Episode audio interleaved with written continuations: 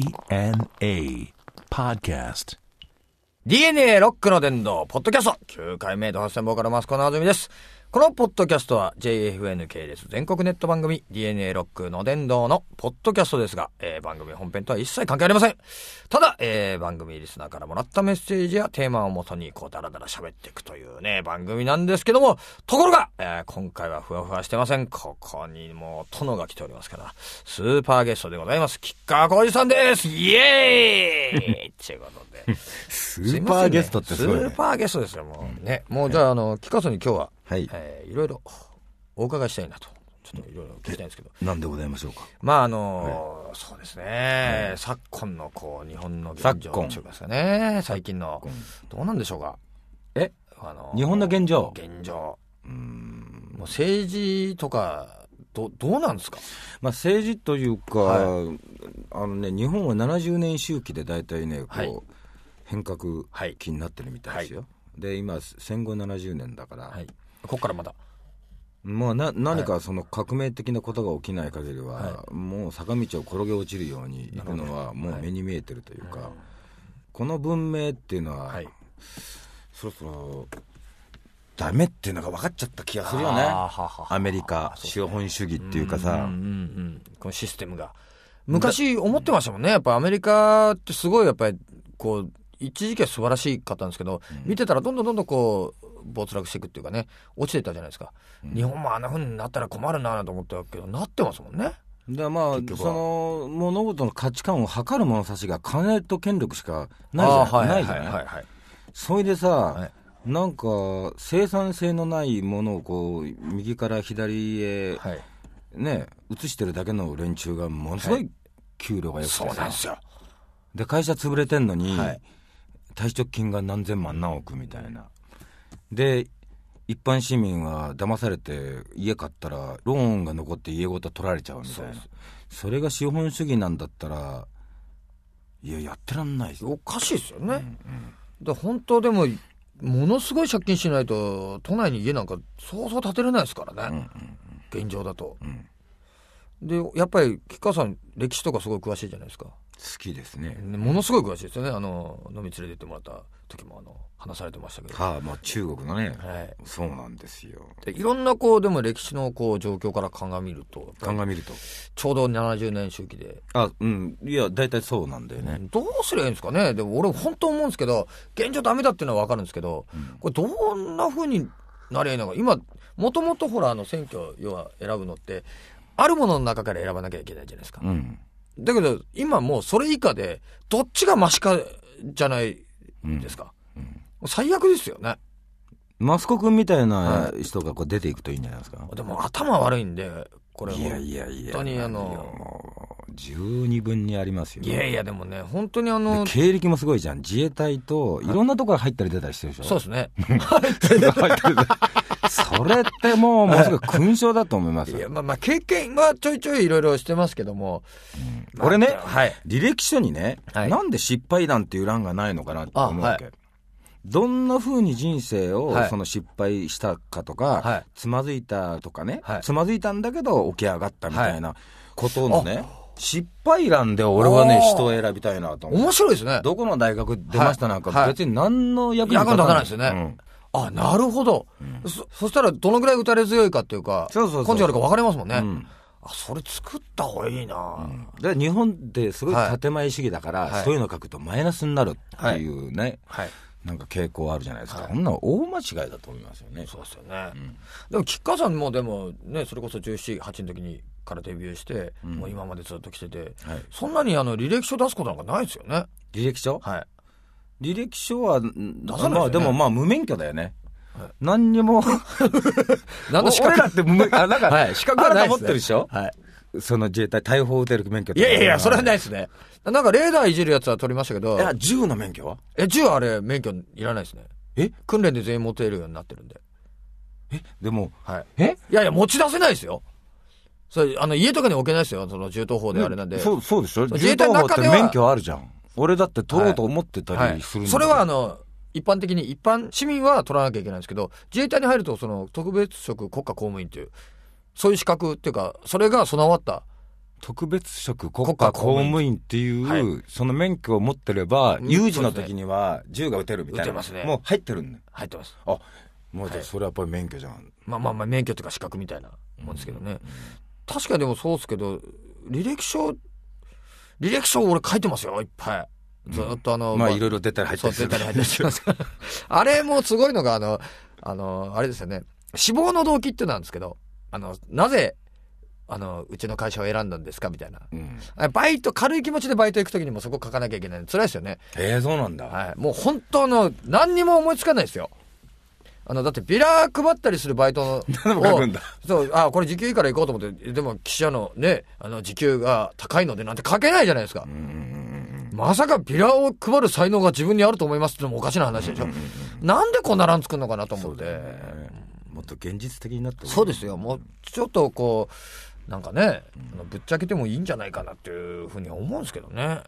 でも本当あの、毎年のようにね、その、首相変わったりして、小学生も覚えるの大変ですよね。あれね、マスコミも悪いっていうかね、はいい、いこともしてるのに、いいことは報道しないんだよね、そ視う聴ですね率取れないから。はだから、本当、上げ足ばっかり取って、この国がこう落ちていくのに拍車かけてると思うよ、これ、すごく。もう面白い、っていうかその刺激あるニュースばっかりですからね。視聴率制ってのも、もういい加減やめた方がいいと思うし。っていうかまあそんなぐちゃぐちゃ言ってもしょうがない我々はできることをそうですねできる角度でやるしかないんでしょうけどでもまあそろそろなんかこうちゃぶ台ひっくり返す星一徹みたいあなーなんか出て来ほしいな出てくると面白いよねいいですよねくらーみたいなやりやすいや全部みたいな。そうそうそういや、もうやっぱりそういうタイプのやっぱり政治家がね、本当は、やっぱりその、俺についてこいっていう、俺が日本引っ張ってっからみたいな人がね。いても潰されるしうね、ん、そうですよね。田中角栄みたいな人もまあ悪いこともしたけど、はいいはいい、いことの方がたく多いさでんすしよたから、はい俺はあの人尊敬するけれども、ああいう一人の天才っていうのはねダメなんだよね日本は3人の凡人の方が勝っちゃうっていうかまあでもね、なんとかこう、やってもらわないとね、我々もそうですけど、若い人たちはね、子供たちも困りますからね。なんだか不安定な状態になっちゃって。だから失敗を許されない今のわ若い連中ってのはちょっと俺は同情するよな一回失敗したらもう浮上できませんよ的なね、なんか登竜門っていうか門がものすごい狭いでしそうですょよね。でも失敗しても大丈夫なんですけどでね。もどんどん失敗るすればいいと思うけどね、なんかでもい思いましたもんね昔あの高校だの中学だのなんだその受験の時に、なんか学校先生とか親からね、もうあんたこれ失敗したら一生パーだよみたいなすごいプレッシャーかけられるじゃないですか、なんだあれと思って、あの今全然役立ってないですけどね特に机上の空論はね知識だけ詰め込んだって何の役にも立たないね知恵に変わらないとだから一回そういうの撤廃すればあ分かったはい刑務所に入ってると全部出して、出してまああの殺人犯とかダメですけどね、えーっと政治家を全部はいあのそっちに入ってもらうはいその方がまだマシかもましれだないマシかもしれないああ1年間やってみるとかねそうですね、まあちょっとそうですねまあちょっとうそもう一回やり直すちゃんとした人を出してあげてそうそうそうそうそうですね。今だって政治家も給料高いんですよね。俺知らないですけど。あの最低でも3000万ぐらいあるんじゃないで何を考えてるんですかね。そんなに金いるんですかね。いやだからほらあれだよねいい再就職先みたいになってるよねあ、そうですよ、ね。ポロッと出て受かった人たちはさ3000万ですよ3000万、見たこともないですよ。年収年収。3000、少し欲しいですね。出れば入っちゃうんじゃないの出ます これ、ポロッと出ちゃってて。 2人で出てお互いにあの応援応援しちゃって